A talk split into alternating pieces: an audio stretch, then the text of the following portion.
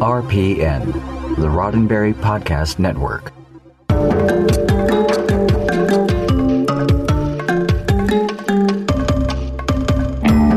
Biff, pow, oof.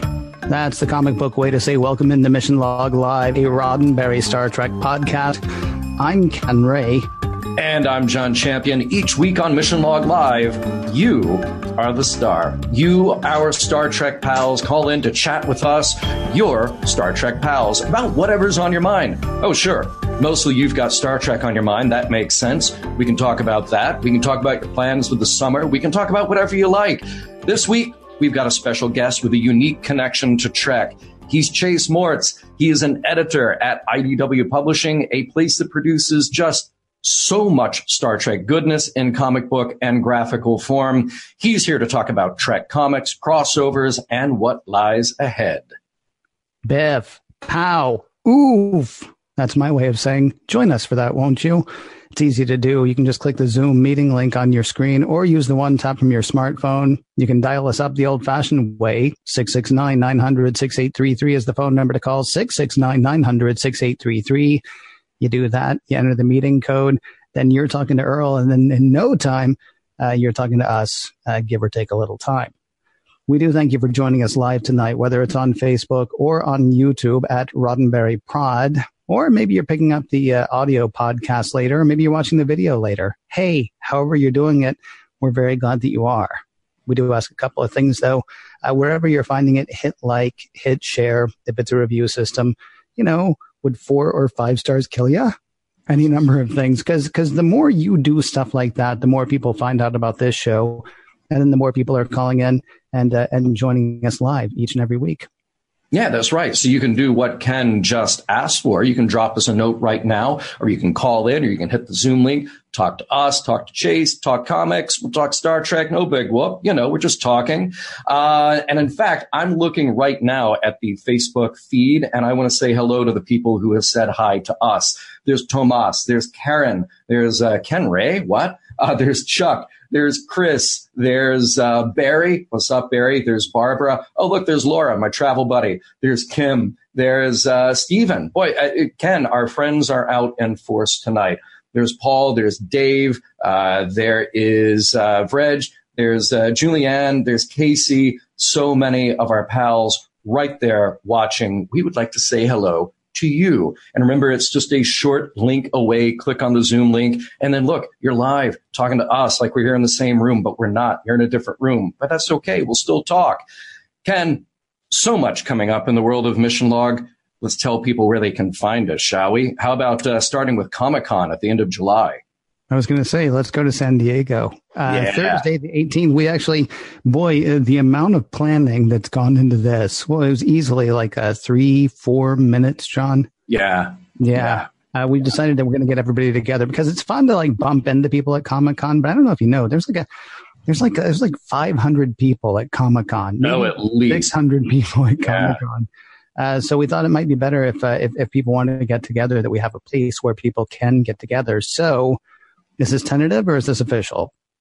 Oh, well, I'm calling it official, but here's the thing. I have not uh, warned anybody at Yeah. the place where I'm saying we're making this happen. So, Yeah. but last year I found this place, uh, Havana 1920, which is at 548 Fifth Avenue. And here's the thing. You go in, you go upstairs. It was quiet. It was chill. We just camp out at a table there all day long. So that is where we will be at four o'clock in the afternoon on Thursday, the 18th of July.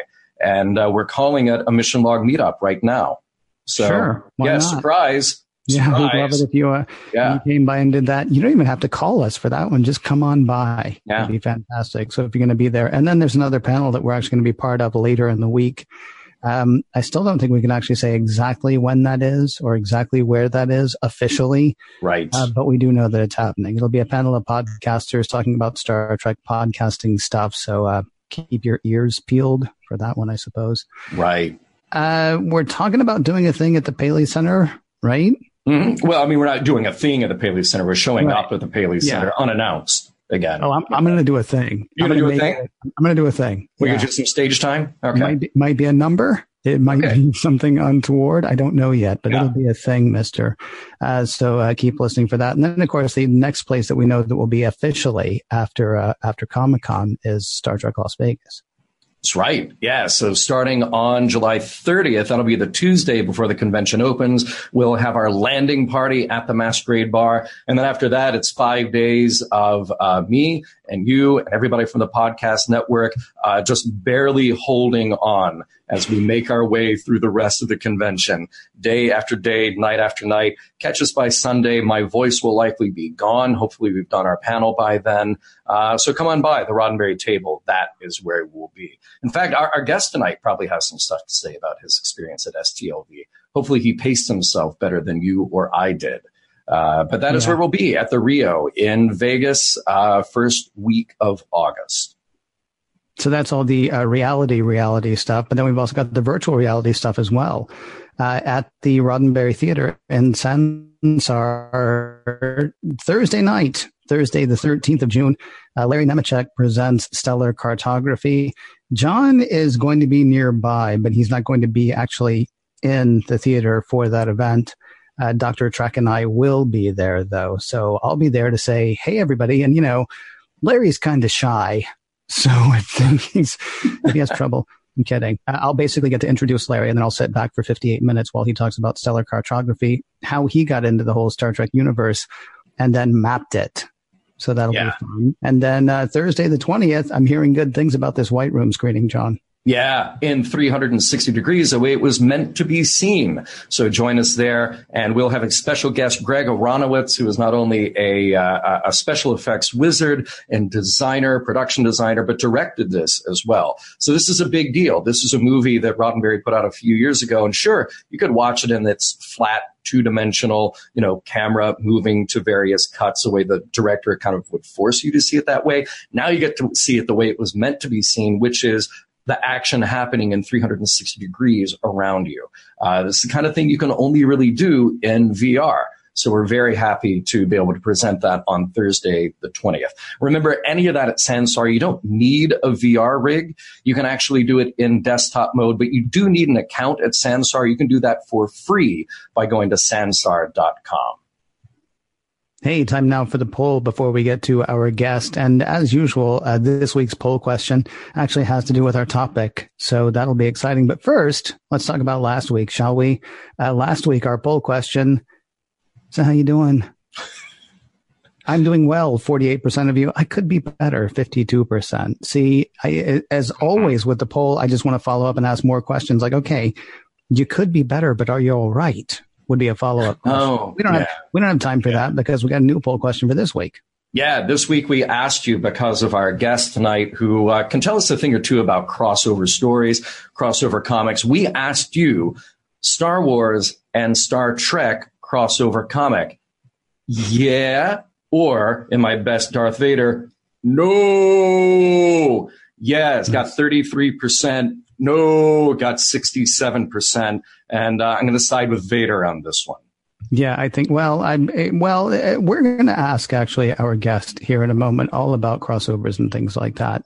Uh, Chase Marotz joins us now. Uh, Chase, forgive me, I do not have your exact title in front of me. I know you're an editor at IDW. I know you handle the Star Trek stuff, and that is the reason we have you on tonight.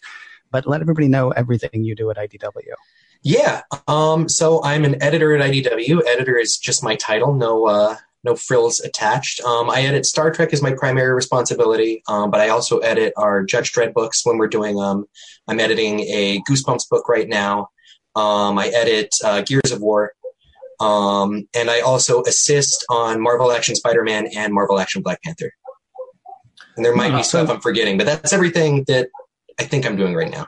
I was going to say not terribly busy then. You've got plenty of time to sit around and goof yeah, off with sorts. us for an hour. Yeah. No, that's good. Um, let me ask you, uh, first of all, thank you very much. I don't think I said that part, but thank you very much for, for joining us. I want to dive right in. Um, Star Trek comics have gone through a number of hands. I know I collected the DC the first year because I thought, oh, this will be worth something. And of course, I don't even know where they are now, but yeah. I mean, DC, Marvel, they've been through a number of hands. How did, uh, how did Star Trek end up at IDW? Um, I mean, we've had the license for a really long time. I think we we first got it pre um, 2009. We've probably had it for for 11 years, I'm guessing. Uh, so I was not a part of the negotiations to bring it in. Um, but I, I can say that recently we published more uh, Star Trek comic books than any other licensor who's ever had the license, which is cool. Um, but I feel like our first major thing was we had the chance to work with uh, J.J. Abrams when they were relaunching the film. and We did Countdown, which was sort of, uh, I think, the way we made our big splash with our Star Trek comics. And then for a long time, the bulk of it was was Kelvin Universe stuff. That was, you see, that was one of the questions I was going to ask you. First of all, I've got the uh, Eaglemoss countdown right here, but I remember that made a splash. I mean, not only because it was new Star Trek stuff, but didn't you guys also? I want to say that was actually sold as an app. I mean, it was sold as a paper comic as well, but you guys sold that as standalone apps, didn't you? Uh, yeah, yeah. There, there, was a we did a digital push on it, um, which you know, I think at the time was like probably pretty cool. Now it seems like it's everywhere, Comixology, and, and there's so much digital sales. But yeah, I mean, 10, 10 years ago it was was a really cool way of approaching it. Yeah, that was um, my other. I do another show that is an Apple News show, so I think that's why I remember that so much okay. because that was that was a big deal. You know, yeah.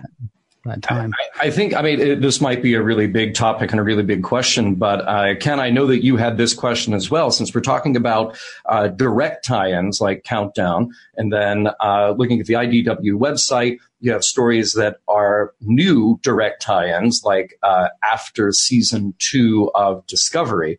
Um, I- am curious, kind of what the collaborative and development process is like, because you've got these established franchises, established stories that then you need to cooperate and coordinate with to make sure the stories dovetail very nicely. Yeah. But then you have other stories that can just exist in comic book form. Sure, they get the approval of the CBS license, but um, uh, are uh, story pitches accepted? Or are there just people on staff there who say, I'd like to see this thing happen, like the Star Wars animated crew meeting Transformers. So let's make that happen.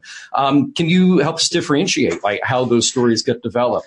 Yeah, um, it's kind of a mix. So I'll, I'll kind of run down. Um, so for something like our Discovery series, we do. Uh, there's certainly, I think, a lot more challenges because there's so many moving parts right now. Um, than say something like Year Five that we do, where the, the original series has been off the air for a very long time, and so we're not having to deal with new episodes on TV that are affecting things. And we've been lucky in the Discovery sense um, that we work very closely with Kirsten Beyer and Mike Johnson, um, Kirsten, who writes for Discovery, um, and, and has a very good sense of where everything's going to make sure that, that as we're publishing comics, we're not contradicting anything the show is going to do or that the show has done. So there's a lot, I think, more kind of time on approvals and, and steps in the approvals process to get like a discovery script and story approved um, versus something like a year five story where it's a little bit um, I don't want to say less intense because it's still important to get everything right, but it's not actively being developed. And so there's less considerations there in terms of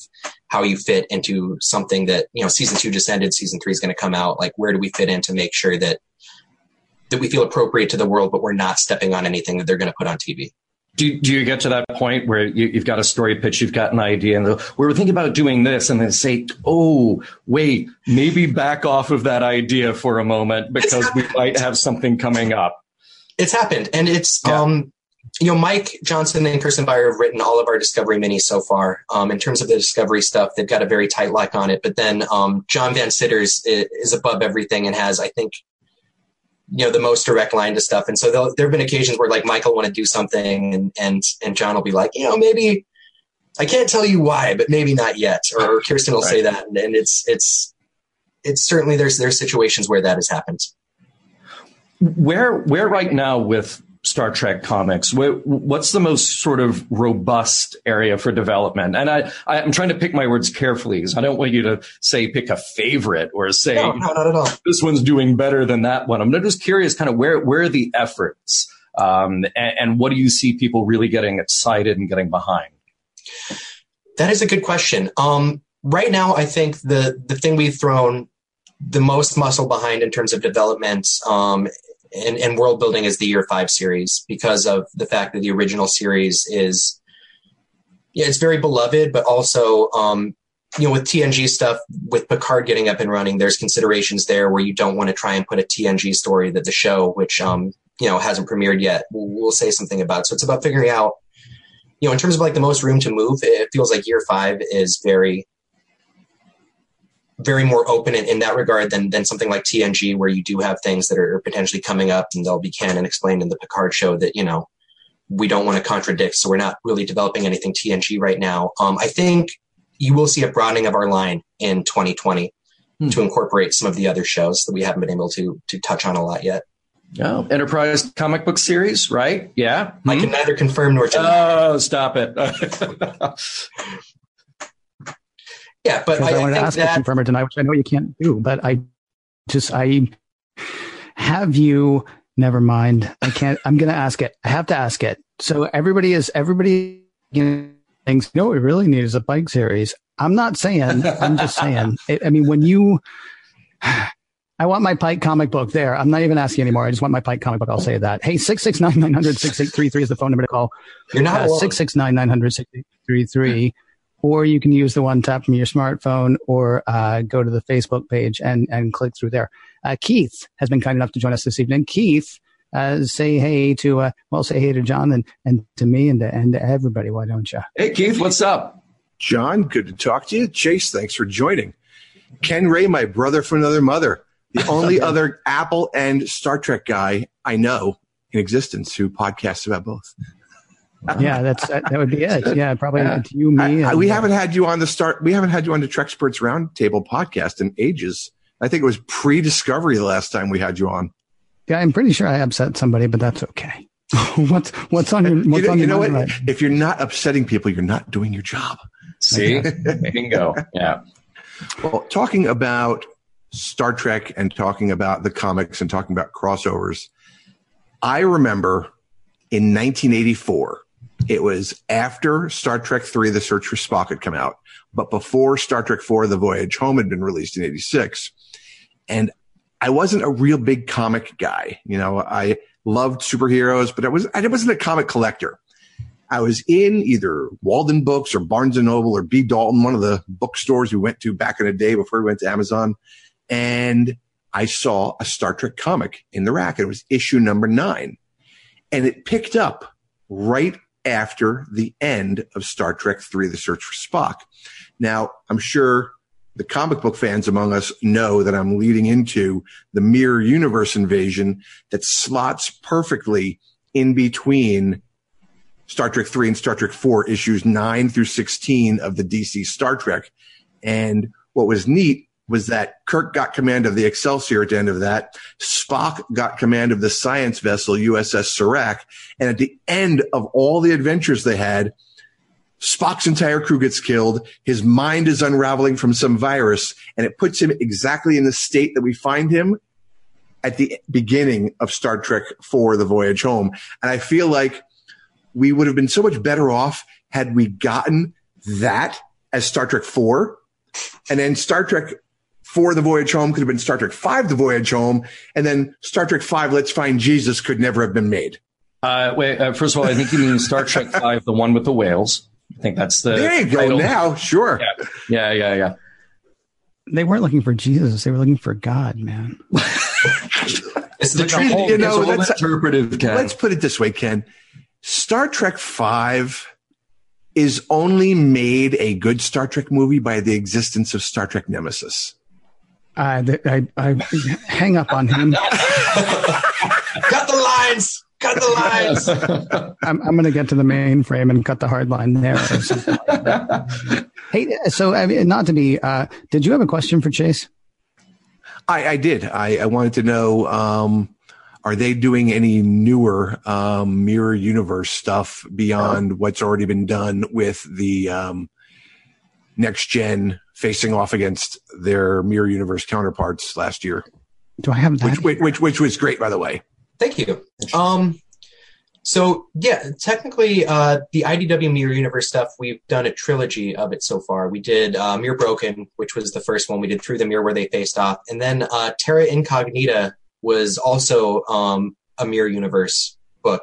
Kind of. It's where Mirror Barclay has escaped into the Prime Universe and has taken over Barclay's life and is doing better at it than him. It's it's it's very sad for poor Reginald Barclay. Um, but I think yeah, there's there's there's definitely interest. Um, it's about figuring out where to slot it and, and what that next story is going to be because it, it you know that last series definitely did end on a minor cliffhanger, and so I think you know the plan was to always revisit it at some point. You know what I'd love to see? The one thing that we never got in Star Trek Discovery season one was finding out what happened when Mirror Sylvia Tilly brought the ISS Discovery into the Prime universe or when it wound up switching places with the USS Discovery. I always wanted to find out what happened while she was here. And all we find out was when our crew returns, oh, they found the debris of the ship and we thought that was your ship. You know, I want, I want, I want to know what, what happened to her. I want to know what did she try to do when she got to the Prime universe. I think that's a great story. I'd, I'd to tell that story. I think, um, you know, we did and that was our, our mirror discovery book, and I really loved that a lot. Um, I think those characters are all scary and, and written. I, Succession issue four was um, Star Trek Disco comics we've done so far, and I, I definitely love to play around more with those characters. Yeah, I'd love to see how vicious you can make Killy. She's somewhere oh, hanging out with Prime Lorca, though. You Probably. yeah, Prime Lorca, who's just uh, just a regular guy just a just a good guy. Maybe doing some stand up work on Risa. We don't know. Um, Matt Keith, thank you so much for calling in tonight. Any uh, any last thoughts here? Any uh, last comments for Chase or uh, about the the world of Star Trek comics? Hmm, keep on keeping on. Keep thank on you. checking. Thanks for reading. Oh, definitely. Thanks a lot, Keith. Live long and prosper. 669 900 6833 is the phone number to call 669 900 6833 or you can use the one tap from your smartphone or if you're on our facebook page you can click it right there then you'll talk to earl and he'll put you on with us. Um, this actually kind of ties in with uh, with the, with the question that keith brought up. Continuing missions definitely something that idw does but you also do like some, I don't want to say filling in the gaps, but I will filling in the gaps with series like, you know, year four and year five. And then there are sort of interesting historical titles as well. Like you guys did Harlan Ellison's uh, version of City on the Edge of Forever, didn't you? We did. Yeah, that's right. Yeah. Talk to me about, I mean, like I have, like every one of those raises questions for me. Like, are people more interested in the filling in the gaps thing? Do you guys prefer to do the filling in the gaps or do you like to sort of, you know, head off into completely new directions of your own? And, you know, then like those historical nuggets, like Harlan Ellison's thing, or you guys did not do uh, the Planet of the Apes thing that Dana Gould was part of. But when you come across things like that, like, wow, nobody's told this story, we can. I mean, just I know I haven't asked a question, but all of that is oh, just yeah. so fascinating to me. Like, like which which area do you personally prefer to play in, and then which area seems to uh, seems to really um, like jazz the readership?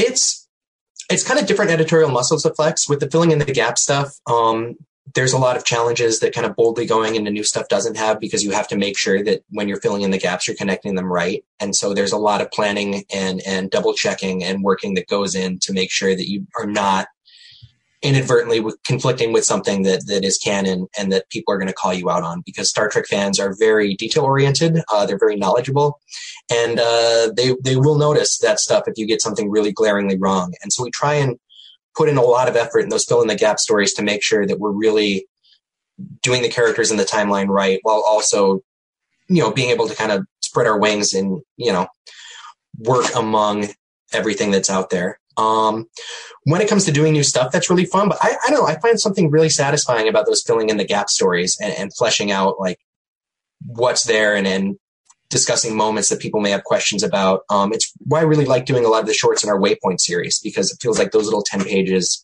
get to fill in a lot of gaps. Um, they kind of just expand on a cool thing that maybe isn't going to be filmed or, or, never was planned to be filmed, but still really resonates because people also have you know, their viewpoints, their thoughts informed by the stories that they loved when they saw them on the air. And so I think that fandom absolutely responds to, to some of those fill in the gap stories, as, as you might call them. And then what about like a, a historical find or a, a, like a pitch like city on the edge of forever or maybe some story that you know people know exists but they've never actually heard the story before right um i mean city on the edge of forever continues to be you know, I think one of our most beloved Trek books. Um, Harlan was such a talent in being able to kind of take his vision because I know that, you know, he didn't he didn't think what aired was maybe necessarily what he would have preferred to air, and so getting getting to put that out in an officially licensed Trek comic is is really cool to do to see that come to life.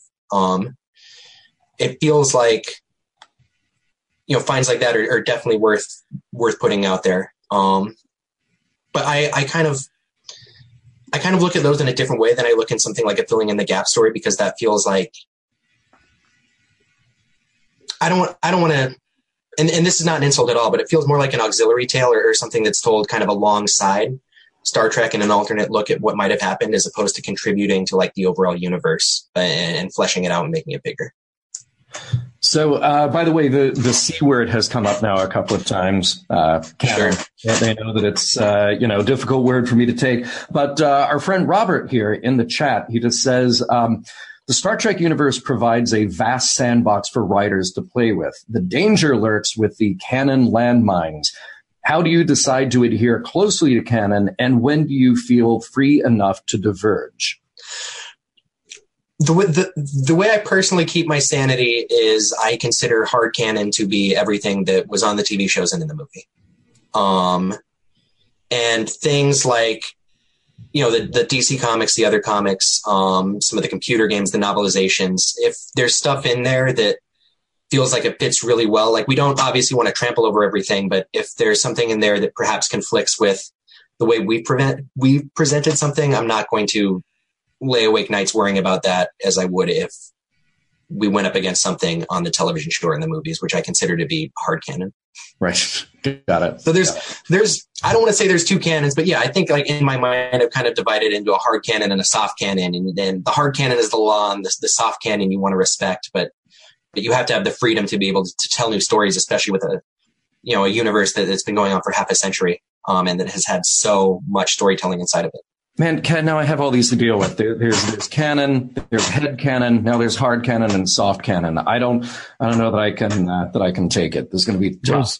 There's, there's t-shirt cannons. There's also that to deal cannons, with, Yeah, which I'm pretty sure is not actually a thing that we have to deal with here. yeah. Um, We're not Maud Flanders. I'm curious. uh, So I've got this stack of, of comics that I've come uh, across here. I mean, some of them actually have been uh, given to me by people. Others of them are things that I've gone out and sought myself. What's interesting is you talk about something like the um, like Harlan Ellison City on the Edge of Forever, and then which has uh, for the people who can't see what I'm holding up now because I'm holding it up. I mean, this is gorgeous artwork. It reminds me of. Um, it reminds me a bit of some of the Alex Ross stuff. I don't know. It, it's it's got a it's got a very illustrative feel to it, not like a comic book necessarily, but more Right. like uh, like gouache or or paintings that somebody has done and then put word balloons over. And that's not to denigrate in any way. It's a, it's a it's a very different kind of thing. You jump over to something like um, like Counting Down. It's got more of a comic book style that we're all used to, and then you jump to something like uh, Starfleet Academy, and it's it's it, it's very different. The, the illustrations on each of these titles are very different. I'm curious, how do you pick the artist to tell a certain story? Like Starfleet Academy has sort of a younger look, but it's about a younger crew, so it Yeah. kind of makes sense that you would go that way. Harlan Ellison's, I mean that that City on the Edge thing is just so steeped in lore, you almost want Norman Rockwell illustrating the whole thing how do you go about choosing the the the style of art that's going to be in, a, in, an individual story, or does that stretch across whole titles? Uh, talk to me about uh, marrying those two. Yeah, um, I think you you kind of hit the nail on the head where you want to let the tone of the story dictate the visual element of the story. Um, kind of because Starfleet Academy is is aimed at, you know, it's telling the story of a younger crew, and, and we're also looking to attract younger readers. Um, we wanted to find artists that kind of work in that style uh, to give it a visual flair that that mimics some of the content of the story. Likewise, with City on the Edge of Forever, um, that is gouache. That's J.K. Woodward. Uh, that is his medium.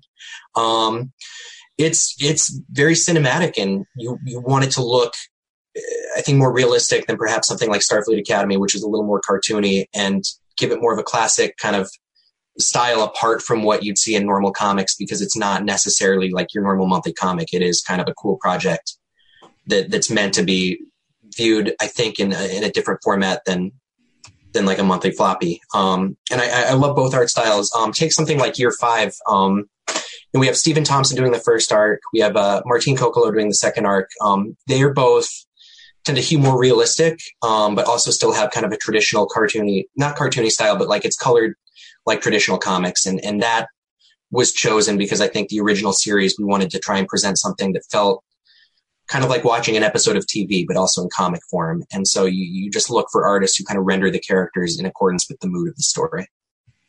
Cool.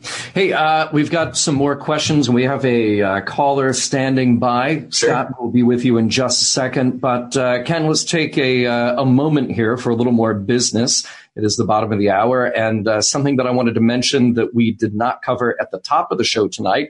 Time to remind you all about our fundraiser for Scott Palm and the heroic curriculum that will continue. So, yes, the heroic curriculum this is developed by Scott and the Pop Culture Hero Coalition. You may have heard about that. That is an organization that Chase Masterson has spearheaded. She is a friend of ours and a friend of Scott's, and uh, we are happy to have met Scott and got to know the work that he does. So the curriculum has two goals. Number one, teaching children with serious physical disabilities values like resilience, healthy identity, breaking barriers, and other crucial mental health and life skills. The other part of this curriculum is about teaching the peers of those children who have disabilities, teaching them the values of inclusion, ending marginalization, and being an ally. Now, we've been running this fundraiser for a little while. We are more than halfway there with our first goal. We want to keep this going during the summer, definitely until we meet our first goal. And here's why. October is bullying prevention month. So if we reach our first goal, and like I said, we're more than halfway there, then Scott's program can start at the beginning of the school year and run for a full six months. He does great work. The coalition does great work. And this work is not the easiest thing in the world to do because of Scott's cerebral palsy, which is why the Roddenberry Foundation is joining with you to help Scott help the world. So go to our Facebook page, facebook.com slash missionlogpod. There you will see a link for the fundraiser. Every dollar that you give will be matched by the Roddenberry Foundation. So you'll be contributing to something that truly embraces the values of Star Trek put into action. And remember, the Roddenberry Foundation doubles your donation. Facebook.com slash missionlogpod. Look for the post, make a donation, or look, even if you can't make a donation, just share the post. We'd appreciate that too. And it might even make the world a better place. Yeah, hit like, hit share. You know all that stuff I said about sharing our show earlier. If you if you've only got one share in you, make it that one. Don't uh, don't bother with us because we'll be fine. And Scott's doing Scott's doing important stuff. 669-900-6833 is the phone number to call. 669-900-6833. Or you can use the one tap from your smartphone. Or if you're on our Facebook page looking for that Scott Palm link, you can just click the link right there and be on with us as well. Uh, uh, another Scott not Scott Palm, but a different Scott joins us now uh, with a question. Good evening, Scott. Good evening, guys. Thank you for taking my call. Hey, don't, welcome, other Scott. Don't fall asleep during this call. Don't fall asleep during this call. I promise, Ken, you keep me up. oh, what's hey, on, just got personal. Hey, sorry, everybody not getting. My mom is still probably watching. What's, what's on your mind tonight, sir? Um, well, we have been talking about The Guardian of Forever, which is an awesome uh, show. And Chase, I'm a fan of your work. I, I, love what you're doing and the stories that you're telling. Keep up the good work, by the way. Um, I would want to add that I think we should put in Ken and John's podcast on this side of paradise. I thoroughly enjoy many, many, many times that podcast. So, so wait, you mean the, the comic book form of us doing the, uh, yes. uh, the uh, okay good and then what you would have to do you'd have to do the follow-up comic that would be the interview with uh, scott mantz the interview with mark altman uh, you'd have to do the uh, double extended version the giant comic that is all the email we got after that and continue. And can we have a centerfold with ken just yes. Like, yeah, just and all the bottles surrounding me after that. I'll tell you honestly, the, the, the title I was thinking of pitching to him, and forgive me, Chase, because I didn't know we were going to do this. hey, no worries. Uh, um, uh, it, it's uh, so picture it. You're you're way down in the bottom of the Enterprise D, where two people are peeling potatoes. Now, I know it sounds boring. that's, that's, pretty much all I've gotten so far, but I think I can see that's not going anywhere anytime soon. I think it's a hit. Oh well, thank you. You, you and I, you and at least fifty mission log listeners agree, maybe even fifty-five. Uh, Scott, did you have another question? A a, a real question, or, or are you yeah. just pitching our title? Uh, well, besides pitching your title, I do have one quick. I guess it would speak to the future of Star Trek. I know we're talking about tie-ins and dovetailing episodes and such, but and and I hope no one takes offense, but do you think, as far as the future of Star Trek is concerned, can we recreate the magic? Say, you know, moving on, we're talking about year five, we're talking about TOS running that original show and, and all this. Do you think in the future we can recreate the magic with the crew, not necessarily Picard, not necessarily Kirk, but recreate the magic with a with a with a crew again and and keep this future going talking i'm talking past you know discovery or, or any of that. Do you think that we can recreate that magic again? Hold to gene's uh, vision and still keep that kind of pure for a future generation. Do you think that's possible to do that again or should we are we going to have to and i don't mean this in a bad way continue to revisit picard or continue to revisit kirk years down the road Hmm. Yeah, that's a good question. Um, I personally am very optimistic that it's possible. Um, I think that one of the most appealing things about Star Trek for me is the philosophy of Star Trek and sort of this dream of this utopian future um, that you know still has conflict in it, but but there's these guiding principles that we can be better, and I, I think that those are very universal. And I think that there's a lot of interesting stories to tell, keeping Gene's vision in mind. Um, I you know, I haven't seen any of the upcoming shows and projects, so I, I, I, can't speak to the content of any of them, but I know that there's a lot of cool stuff in the works that's going to reach out to a lot of different viewers and different generations of viewers um, to kind of recreate some of that magic and I think make the big tent of Star Trek even bigger. So, so I'm, I'm certainly optimistic. Yeah, that actually, uh, Scott brings up a point that I was going to ask you about as well. I mean, when I look through all of these books sitting right here next to me, and of course you've got uh, tons more than I'll ever own. Um, I mean, they're obviously Star Trek because they have deltas and hey, that guy looks like Chris Pine and hey, that guy looks like, you know, William Shatner. They're Star Trek, but talk to me about that. Talk to me about that, that gene vision, that idic idea. I mean, all of those things that, that, you know, uh, kept people coming back for 40, 45 years until the new movies rebooted. Sure. Um, uh, talk to me about like that. How much does the philosophy of Star Trek uh, figure into the titles that you guys produced?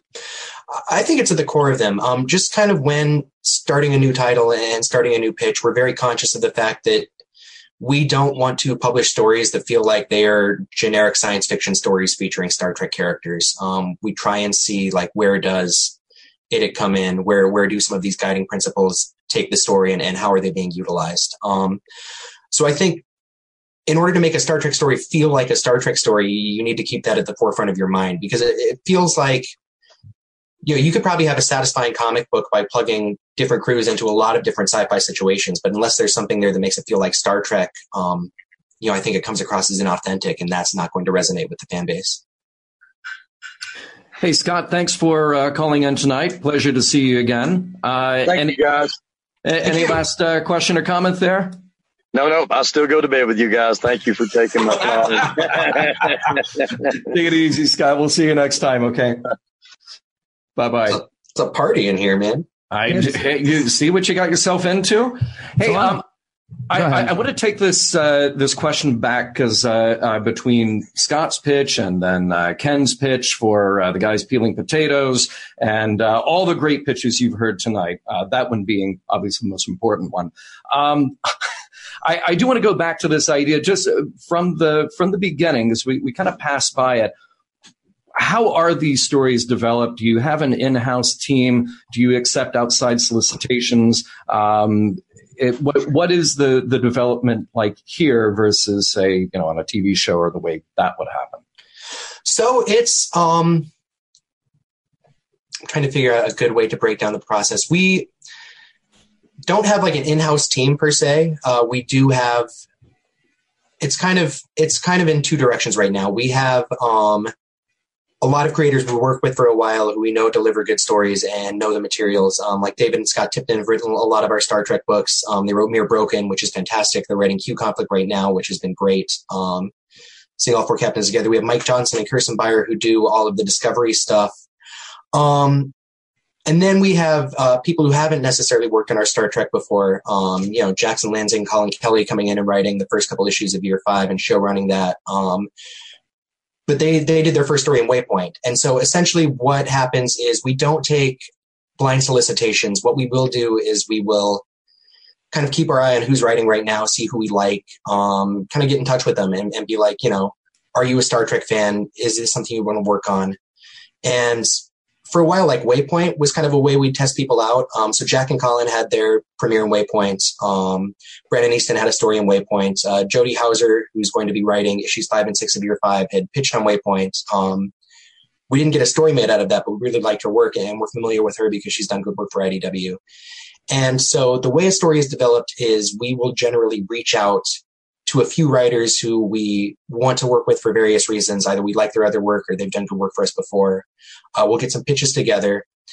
We'll send those over to CBS and we'll work with them to determine which direction they want to go in. Um, and that's that can be if it's somebody they've been working with for a really long time. Like Mike Johnson can send in a couple paragraphs about what he wants to do, and Mike Johnson has written, you know, probably over 100 issues of Star Trek, they, they know that he's going to deliver in a way that makes them happy. Um, if it's a newer writer, that pitch document can be a little longer. I think um, Jack and Colin's year five proposal was like 12 pages long, uh, kind of breaking down in great detail what they wanted to do, why the franchise was important to them, and and showing that they kind of knew their stuff when it came to to where things went on the show and and how we could fit in between where it ended and where the movie begins. Um, and then we'll kind of go from there and develop a script and, and, and bring on an artist depending on what the story is. And uh, that's kind of where the genesis is.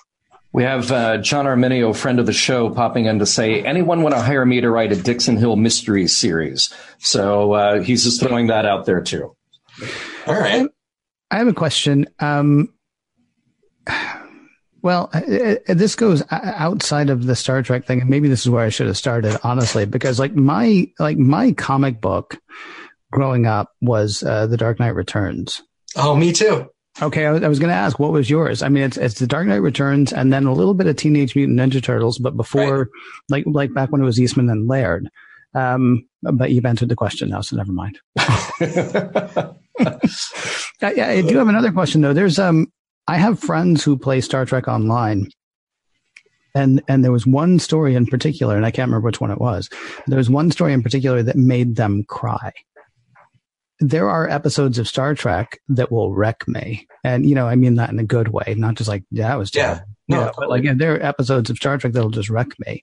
Have there been, is there, and, and obviously you can't pick your favorite kid, but I mean, is there, is there a title that you've done or an arc that you've, you know, been a part of that you're like, yeah, that's, that's the, that's, we're going for the Emmy on this one, or we're going for the Oscar or whichever. I mean, we're, I mean, that's, that's the, that's the, the heartstring, uh, issue or series.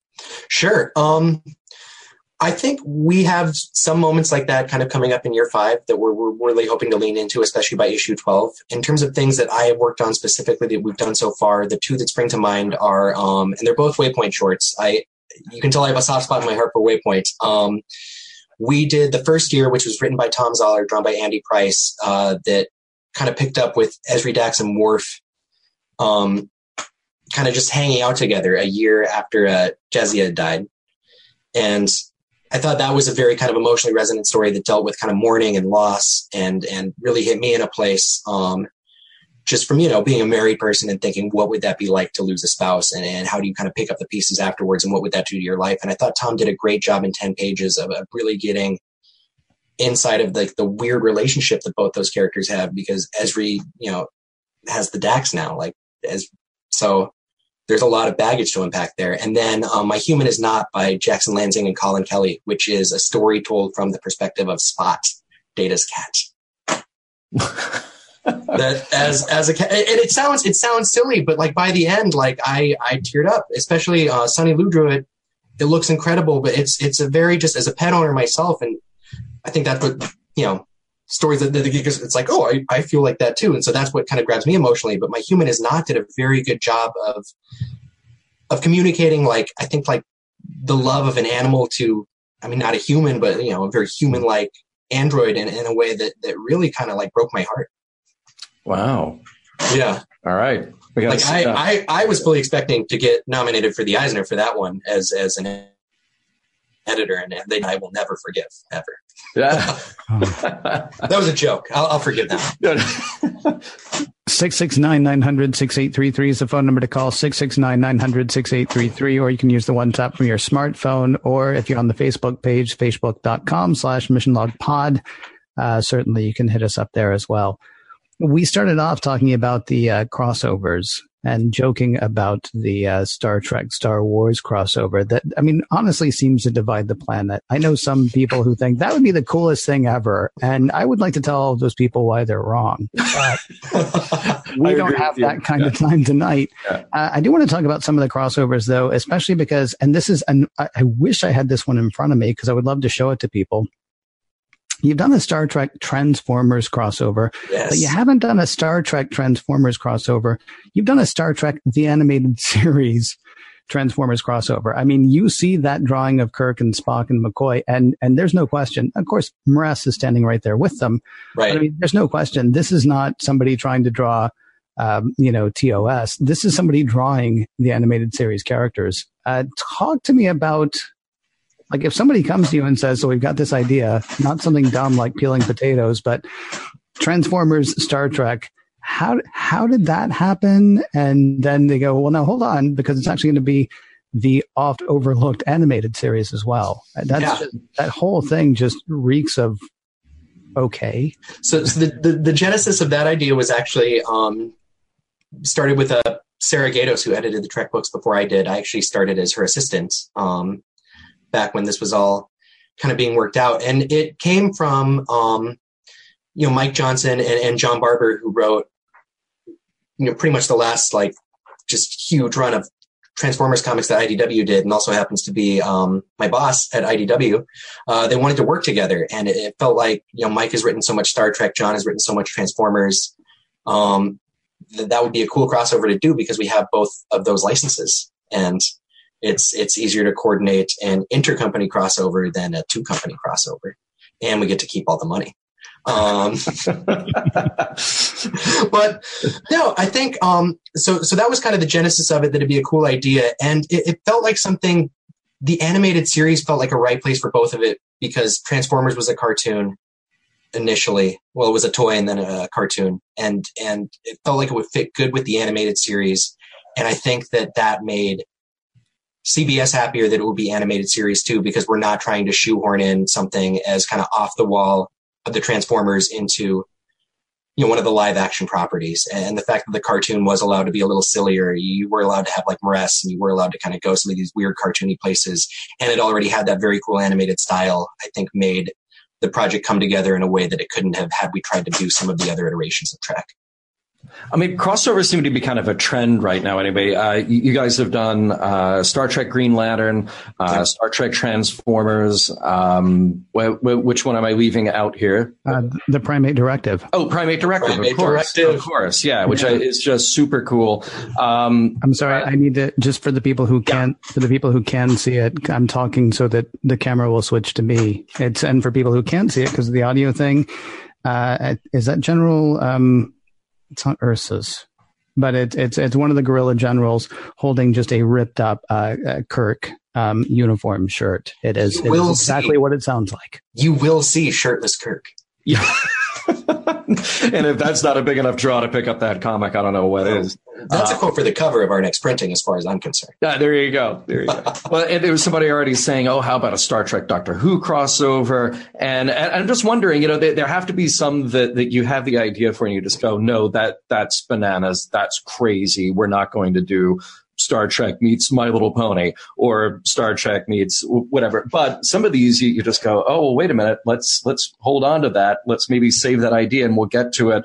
What I'm asking is, what insane thing either have you dropped or maybe you're going to come back to? Oh Lord, um, I'm sure there's probably like a lot of art. Like I've essentially my my tenure began October of last year, so I personally have not had uh, the chance to do too many crossovers yet um, of my own creation. Um, I feel like what's important about a crossover is that, and CBS is very adamant about this. It can't feel like just something we want to do because it's crazy. It has to feel like something that, when it's created, will be thematically appropriate to Trek. And so you know, something like Trek Transformers seems crazy at first until you say the animated series, and then it seems like that has legs. Um, it feels like there's a lot of stuff banding about, but I don't want to. I don't want to say too much about it in case we do get to go back to one of them and then announce it.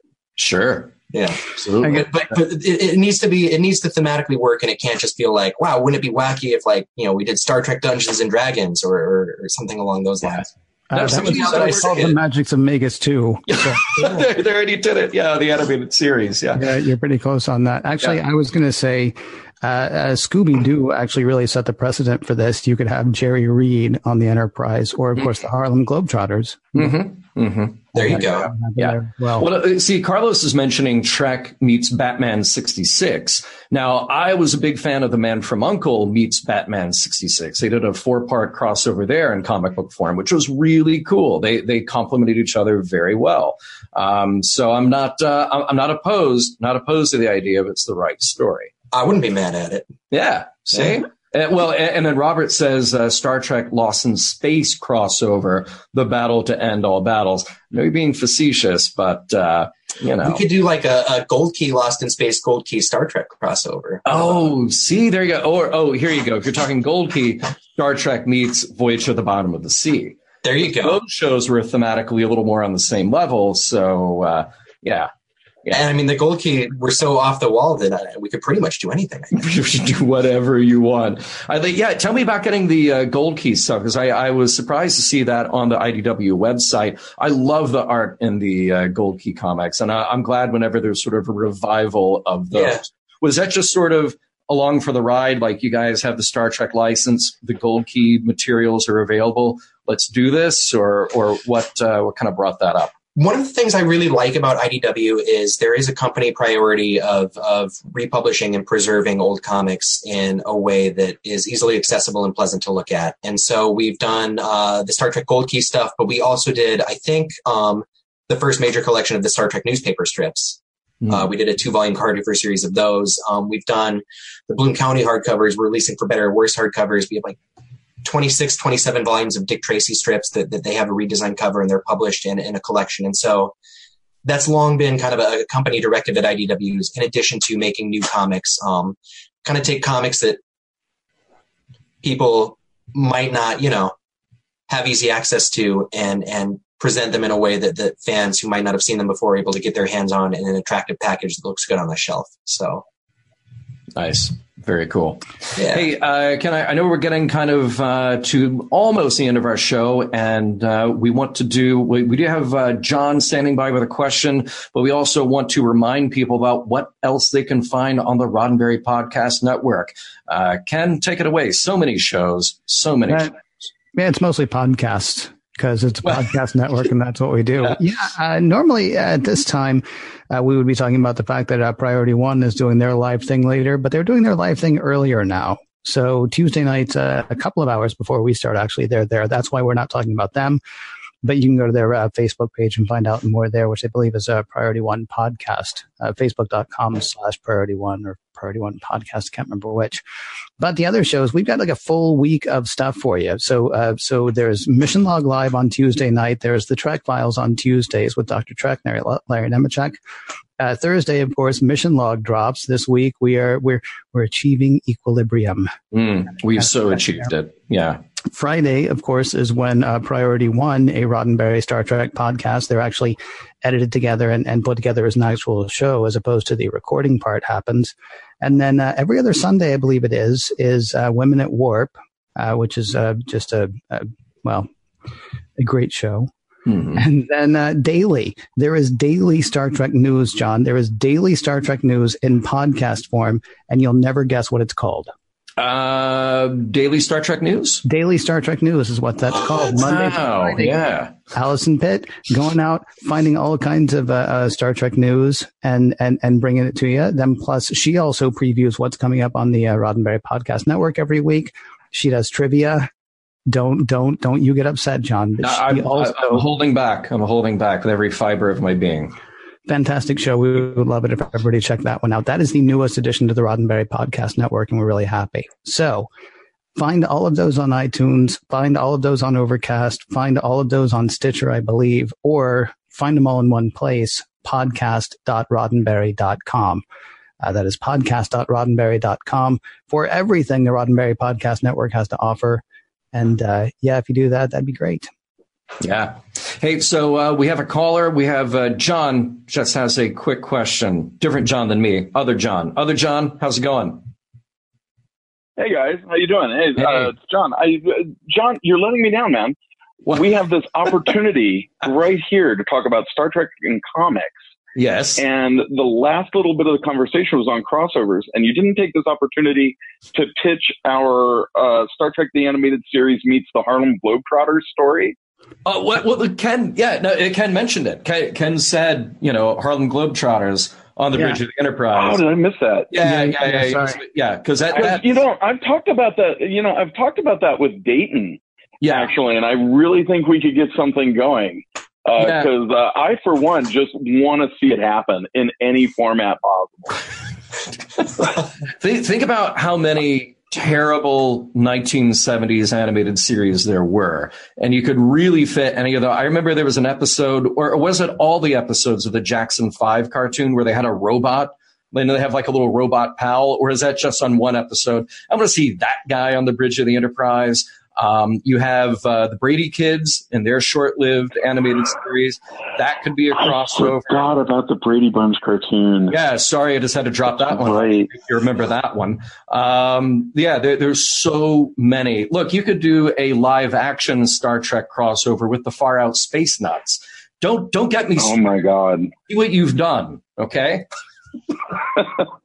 Well, I mean, we haven't gone completely off the rails. I'm not advocating for like, you know, the Enterprise trips over HR Pufnstuf or anything, but Uh, You just did. you know, you just did. Now, no. we have to do it. I mean, you know, Yeah. I'll send you the paperwork. That's fantastic. He's making deals left, right, and center on Mission Log Live. That's no, we need stuff. yeah, That CBS genie is gonna has to have, be stuffed back CBS is gonna have to vet this before it goes out. So. Indeed. hey, thank you very much for calling in tonight, John. We we you know Thanks, guys. always Bye. pleasure, man. Thanks, man. We'll see you soon. Thanks, John. Bye. All right, so we've just got about a minute, a minute and a half left here, Chase. Um, obviously, your local comic book shop is a great place to find comic books, but let's say somebody's local comic book shop is also Kroger, or let's say you know they don't have a good comic book shop near them. Uh, for people who want to get deeper into all the stuff we've been talking about tonight and then some, uh, not to be all apply about it, but is there an app for that? I mean, is Comixology the way to go? What are the best ways for people? Like somebody is like, I, I, I just want that right now. Yeah. How would people Um, go about? Comixology is good. IDW actually has its own app. There is the IDW app available in the App Store, and you can not only find great licenses like Star Trek, but we do Ninja Turtles, we do, um, you know, for the kids, we do My Little Pony, we got our Marvel Action. The the whole world of IDW can exist on your phone, and I want to say they're they're doing a version for the Nintendo Switch for some reason. I don't I don't quite understand it Okay. there is an IDW app, uh, so that's pretty cool. And yeah, Comixology is a good way. Um, also, I I mean, in terms of collections, like like not just comic stores, but but any sort of bookstore um, should be able to order you graphic novels, or you can buy anything you want directly through our website. Or you know, of course, Amazon is everywhere. But I like uh, I like brick and mortar places myself because I'm threatened by computers. I think that's just a bad dream. right now. Yeah, I think I think that's just a bad dream. Actually, uh, I've two seen too quick much science questions. fiction. I know what they can do. Yeah, uh, two quick questions. Are you going to be at uh, Comic Con, Yes. and are you going to be at STLV? Oh yes. Fantastic. We'll have to uh, Excellent. we'll have to hook up with you at one of those two places, or maybe both. By the I way, like we're that. having a meetup at SDCC. You should come. Yeah. All right. There you go.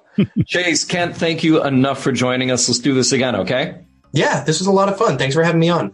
Take care. Mission Log Live is produced by Roddenberry Entertainment. Executive producer, Rod Roddenberry. Technical production on Mission Log, killing it every week, is Earl Green, our technical director. Be sure to visit podcast.roddenberry.com for the latest from the Roddenberry Podcast Network, including not just Mission Log, but also Women at Warp, Priority One, The Trek Files, and your new daily Star Trek news. If you'd like to support Mission Log directly, give us a look at patreon.com slash mission log including early access videos for your weekly mission log.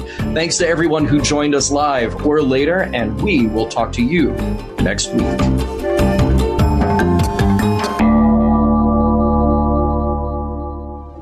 podcast.roddenberry.com. the Roddenberry Podcast Network.